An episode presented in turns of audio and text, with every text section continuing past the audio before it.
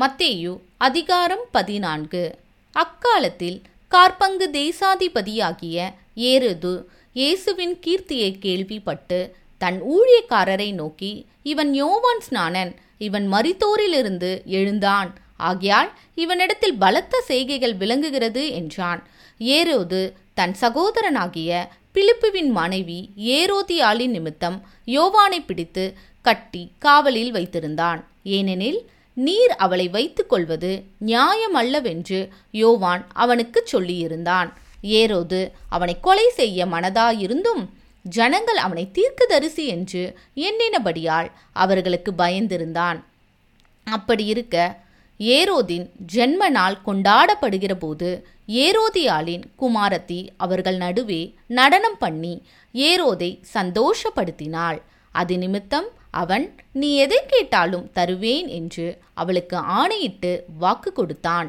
அவள் தன் தாயினால் ஏவப்பட்டபடியே யோவான் ஸ்நானனுடைய தலையை இங்கே ஒரு தாளத்திலே எனக்கு தாரும் என்று கேட்டாள்.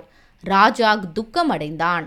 ஆகிலும் ஆணைய நிமித்தமும் பந்தியில் கூட இருந்தவர்கள் நிமித்தமும் அதை கொடுக்க கட்டளையிட்டு ஆள் அனுப்பி காவற்கூடத்திலே யோவானை சிறைச்சேதம் பண்ணுவித்தான்.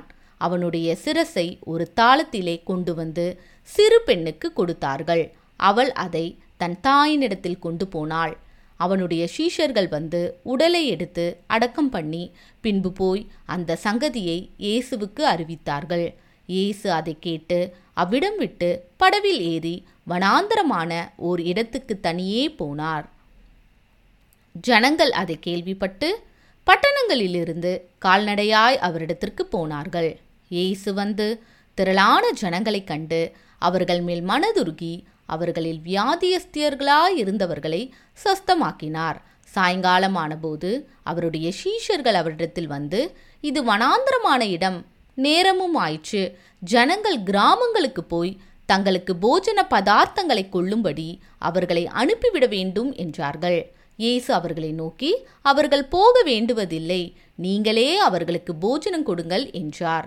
அதற்கு அவர்கள் இங்கே எங்களிடத்தில் ஐந்து அப்பமும் இரண்டு மீன்களுமே அல்லாமல் வேறொன்றும் இல்லை என்றார்கள். அவைகளை என்னிடத்தில் கொண்டு வாருங்கள் என்றார்.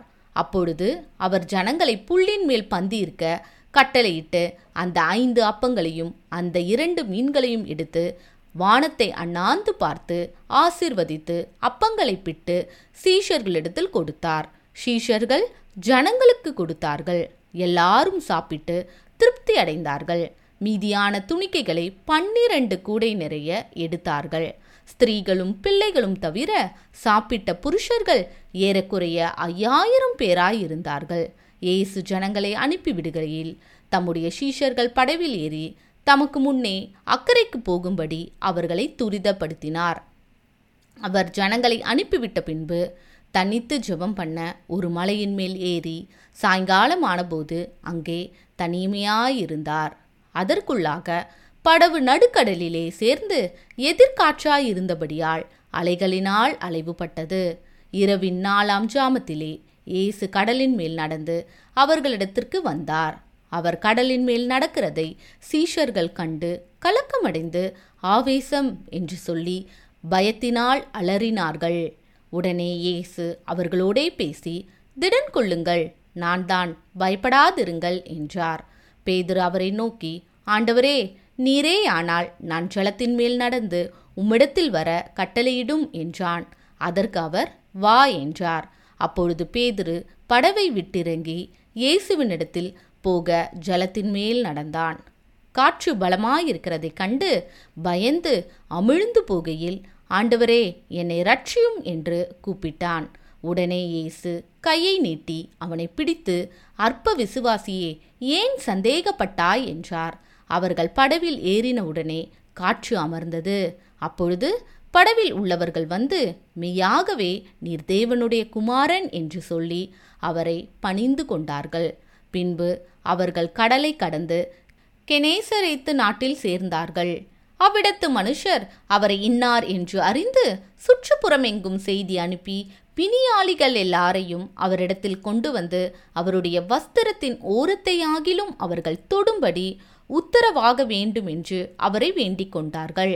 தொட்ட யாவரும் சொஸ்தமானார்கள்.